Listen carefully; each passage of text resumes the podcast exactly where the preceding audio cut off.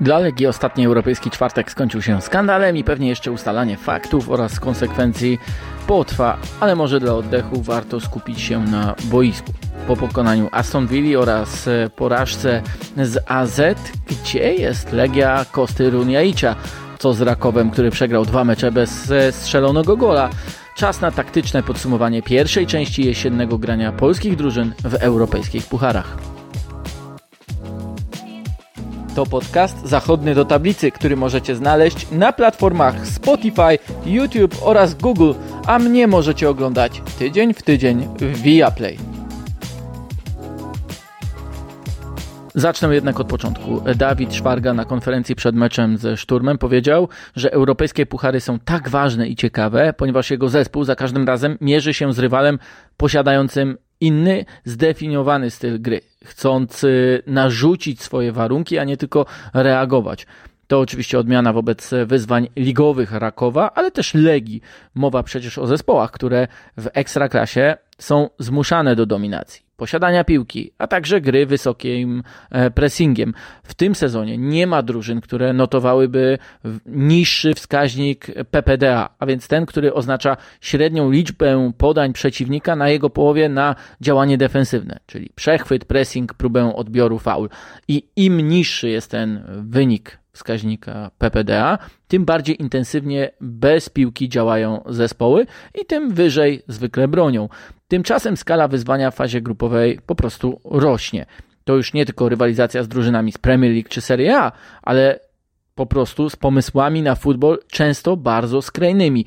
Przypadek Rakowa jest tu najlepszy. Dominująca posiadanie piłki i grająca unikalnym stylem Atalanta, to przecież coś zupełnie innego niż nowoczesna odmiana tego, czym dawniej określano kick and rush, w wykonaniu oczywiście Szturmu Graz. Zresztą zaraz ten wątek rozwinę, bo jest on, uważam, e, arcyciekawy. Tak samo jest w przypadku Legii, która musiała zmierzyć się z Aston Villą i Alkmaar w meczach, które były na jakość piłkarską, po prostu. Kto miał jej więcej, kto wykorzystywał ją w celu operowania piłki.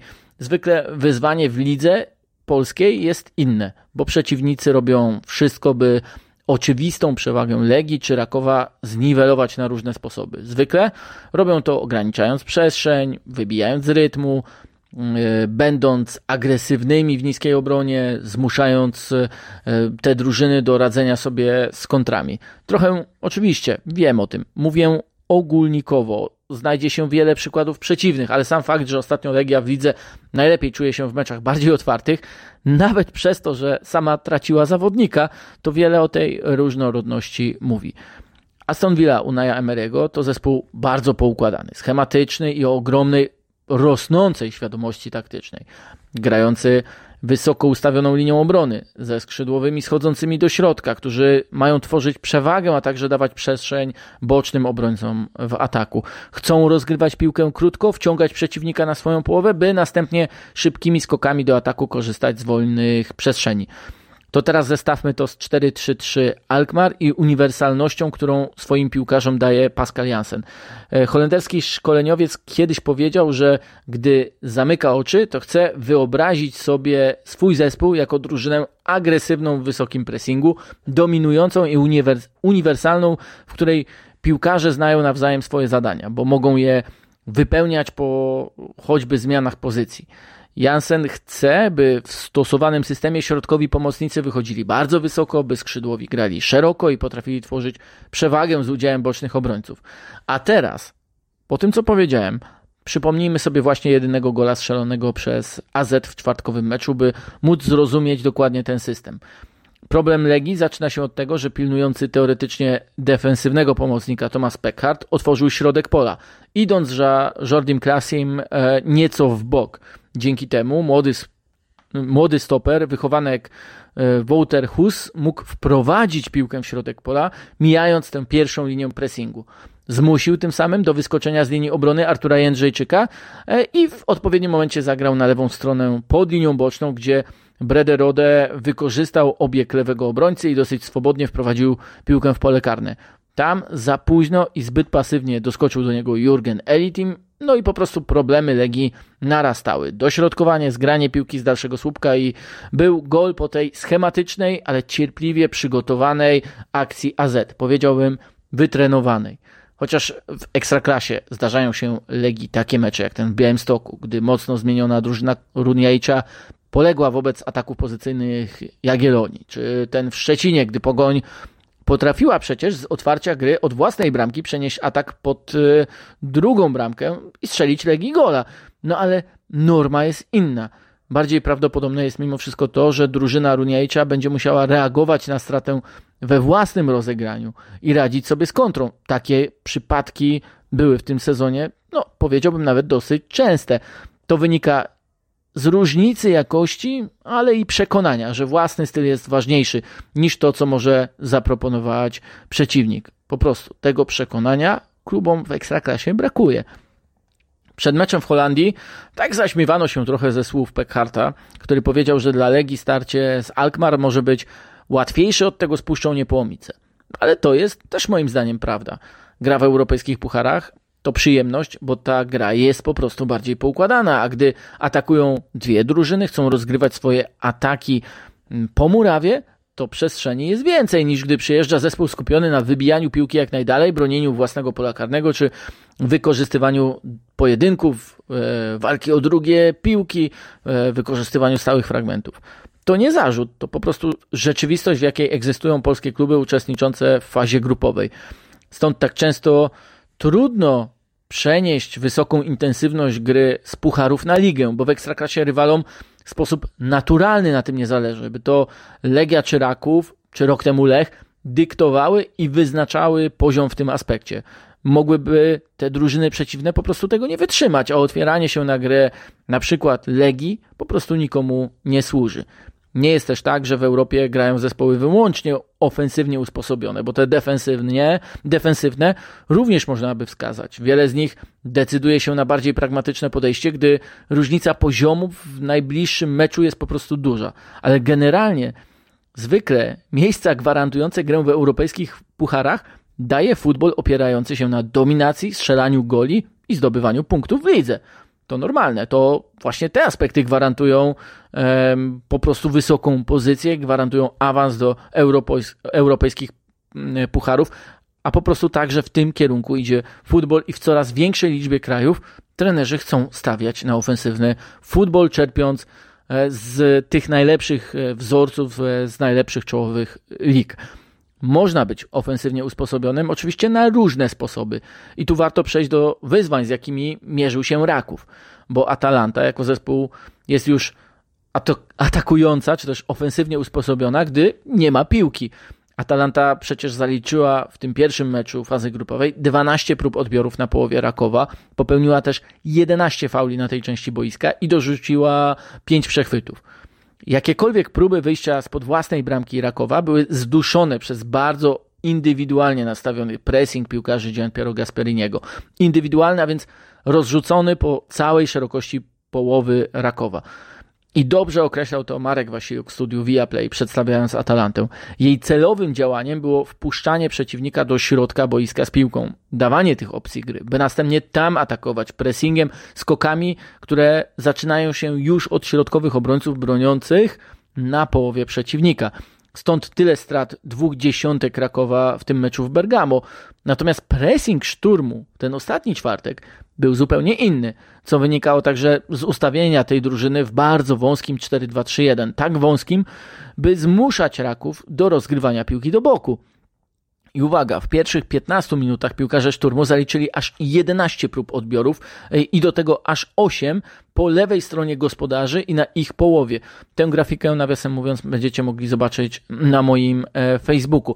Plan Rakowa zdawał się od początku jasny. Zawiązać grę na jednej stronie, tam skupić rywala, a następnie zmienić kierunek akcji szybkim podaniem i korzystać z przestrzeni po prostu po drugiej stronie ale kompletnie nie potrafili tego robić pod pressingiem szturmu, który od początku tak zdobywał sobie przewagę, myślę też również mentalną. Nawet jeśli nie kreował bezpośrednio z tego sytuacji, to zagrażał coraz mocniej. I też warto przejść do rozstrzygającej mecz bramki Williama Bovinga z 24 minuty, bo ona doskonale opisuje także pomysł Rakowa na, to, na ten mecz.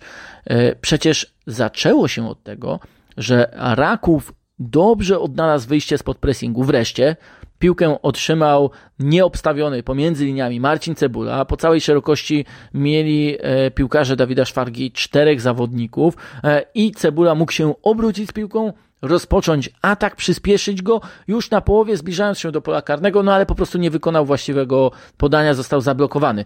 Odbiór szturmu oznaczał natychmiastową jazdę w drugim kierunku, której nie zatrzymał nawet e, faul Rundicia, bo to po szybkim wznowieniu akcji, dośrodkowaniu w kilka sekund później, do odbitej przed pole karne piłki doskoczył jako pierwszy Bowing, no i strzałem e, zdobył e, decydującego gola. Tak wyglądał ten mecz. Szturm był pierwszy niemal do każdej takiej stykowej sytuacji do drugiej piłki. Mówił o tych pierwszych 30 minutach Szwarga, że jego zespół nie był w stanie postawić się intensywności taktycznej przeciwnika. Bo to, co robił Szturm, to były problemy taktyczne na intensywności, z którą zwykle Raków się nie mierzy. To jak może spróbować zdefiniować tę intensywność taktyczną? Możecie pamiętać jeden z dawnych odcinków mojego podcastu, w którym starałem się właśnie zrobić to, czyli pokazać, jak futbol stara się liczyć intensywność, a trenerzy piłkarze kontrolować, jak ją też rozumieją. Może jednak na potrzeby tego odcinka warto w tym aspekcie taktycznym rozwinąć definicję intensywności. I tu najlepiej pasuje e, definicja, którą znalazłem jeszcze wtedy, której używał i którą chyba pierwszy raz tak sprawnie złożył Wiktor Frade, a więc profesor od periodyzacji taktycznej z Portugalii, wielka inspiracja e, i też wielki rewolucjonista, jeśli chodzi o XXI e, wiek w szkoleniu czy też prowadzeniu drużyn. Myślę, że możecie wrócić tutaj do odcinka o portugalskich trenerach i portugalskiej myśli szkoleniowej, który przygotowałem no już bodaj rok temu. Frade mówił, że zwykle ludzie kojarzą intensywność z szybkością, ale według niego te dwa pojęcia nie mają ze sobą nic wspólnego. Tłumaczył, że jedynym wyznacznikiem intensywności jest płynność gry, ponieważ ona pozwala zawodnikom na bycie skoordynowanymi, skoncentrowanymi i uważnymi. To ta płynność przekłada się na jakość gry. Tego nie da pokazać się e, prostymi statystykami, bo intensywność taktyczna to umiejętność szybkiego reagowania, podejmowania decyzji, widzenia, obserwowania, uczenia się i wyciągania wniosków na boisku. To obciążenie mentalne, nie stricte fizyczne. I nawet jeśli agresywność szturmu moglibyśmy powiedzieć, że była dla Rakowa przytłaczająca, to więcej i też gorzej dla piłkarzy z Częstochowy działo się w ich głowach. Może ze względu na doświadczenie, ale i jakość piłkarską i mniejszą liczbę zmian w składzie, to łatwiej Legii dostosować się właśnie do tego aspektu, co także do wyzwań, jakie przychodzą w europejskich pucharach. Choć przecież i Legia e, musiała niejednokrotnie już w tym sezonie reagować, czasem tracąc kontrolę, jak choćby w meczu w Wiedniu, o czym zresztą mówił Runiaić w wywiadzie z Tomkiem Urbanem, który możecie zobaczyć, posłuchać na YouTubie via Play Sport i gorąco Was do tego zachęcam. W Rakowie zmienia się sporo. Szwarga mówił o trudnej adaptacji dziesiątek w system, zwłaszcza w kontekście Sonego Kitela, który wcześniej znał futbol od trochę innej strony. Ale i w obronie Rakowa zmienia się zbyt dużo i zbyt często, by automatyzmy były tak silne jak wcześniej bo w pierwszych sześciu meczach doszło w tym pięcioosobowym bloku do czterech zmian, w kolejnych 13 do 30, czyli już średnio ponad dwóch na spotkanie. Niemal połowa bloku była e, wymieniana i to ma swój wpływ. Co więcej, to jest pierwszy raz, gdy Raków tak intensywnie gra jesienią, więc ten wpływ jest tak naprawdę podwojony. Do tego Raków mierzy się z takimi rywalami o bardzo specyficznym stylu gry, o czym zresztą mówiłem. E, wejście na wymagany przez e, europejskie puchary poziom skupienia, podejmowania decyzji pod presją i mierzenia się z takimi przeciwnikami, którzy przy swojej jakości narzucają tak różne problemy, już widać, że okazał się przytłaczający.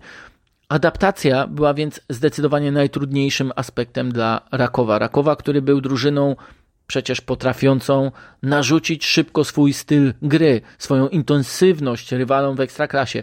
W poprzednim sezonie mieli najlepszy bilans bramkowy w pierwszym kwadransie spotkań, z czego, co ciekawe, korzystali również bardzo wyraźnie w tym ostatnim kwadransie, już zamęczając przeciwnika. W tym sezonie są najlepsi w pierwszych połowach, nawet jeśli nie zaczynają meczów już e, w tak zdecydowany e, sposób. Z kolei Legia jest przykładem cierpliwości, bo to drużyna, która potrafi podnieść się z najtrudniejszych okoliczności, rozwija się e, wraz z czasem spotkania, korzysta z coraz większych przestrzeni e, w ekstraklasie. W tym sezonie ligowym nie mają sobie równych pod kątem bilansu bramkowego po 60 minucie. W poprzednim również strzeli najwięcej goli w ostatnim kwadransie. Im dłużej Legia stawiała stawia problemy taktyczne swoim rywalom w lidze, utrzymując swoją intensywność grania, wymieniania piłki e, lub wreszcie wchodząc na tę najwyższą intensywność, tym bardziej widać różnicę na jej korzyść. To nie jest tak, że tylko Raków i Legia miewają problemy z rozwiązaniem innym, niż e, zwykle, e, zwłaszcza jeśli chodzi o różne sytuacje czy style gry. Alkmaar przekonało się o tym w Mostarze, gdzie po prostu zostali wrzuceni na karuzelę chaosu, choć sami są drużyną kontroli. Ruben Amorim po porażce z Atalantą mówił, że jego zespół w pierwszej połowie miał taki sam problem jak Kraków dwa tygodnie wcześniej. Nie potrafił dotrzymać tempa rywalom. Jego Sporting też miał problem z unikalnością Atalanty, z nietypowymi rotacjami na pozycjach i w posiadaniu piłki, co zresztą sam podkreślał e, Amorim jeszcze dzień przed spotkaniem, że będzie to największym wyzwaniem dla jego piłkarzy. Takie mecze, nawet jeśli zakończone porażkami. Sprawiają po prostu, że drużyny się rozwijają, dają piłkarzom i trenerom wyznacznik poziomu, do którego trzeba doskoczyć albo doskakiwać co 3-4 dni, to radząc sobie z presją zwyciężania. W czwartek w studiu powiedziałem o tym, że Runiaić i Szwarga mierzą się także z zarządzaniem oczekiwaniami po awansie do fazy grupowej, po wygranej jak z Aston Villą, nawet po czerwonej karce przeciwnika i przy grze w przewadze jednego e, piłkarza nie wszystko będzie idealnie, bo nie było nawet wtedy, gdy rok temu Lech dochodził do ćwierćfinału Ligi Konferencji, ale oni potrafili się dostosować piłkarsko do poziomu, wręcz wyglądali lepiej na e, tym poziomie europejskim, posiadając przecież wielu inteligentnych piłkarzy, odnajdując się w trudnych warunkach, nawet samemu często te warunki dyktując. Legii udawało się to przeciwko drużynie z Premier League, a to nie sygnały, to po prostu kierunek, którym warto podążać, niezależnie od tego, czy zakwalifikujemy to do kategorii intensywności taktycznej, wybiegania, organizacji czy jakości piłkarskiej i też niezależnie od tego, czy to tej jesieni da Legii lub Rakowowi jakiś znaczący wynik. Tyle w tym odcinku o europejskich pucharach. Zapraszam na wszystkie moje kanały podcastowe, czyli Spotify, Apple, Podbean, Google i YouTube do zostawiania polubień, komentarzy, podawania odcinka dalej, jeśli oczywiście Wam się spodobał. Za każdą aktywność bardzo Wam dziękuję i do usłyszenia.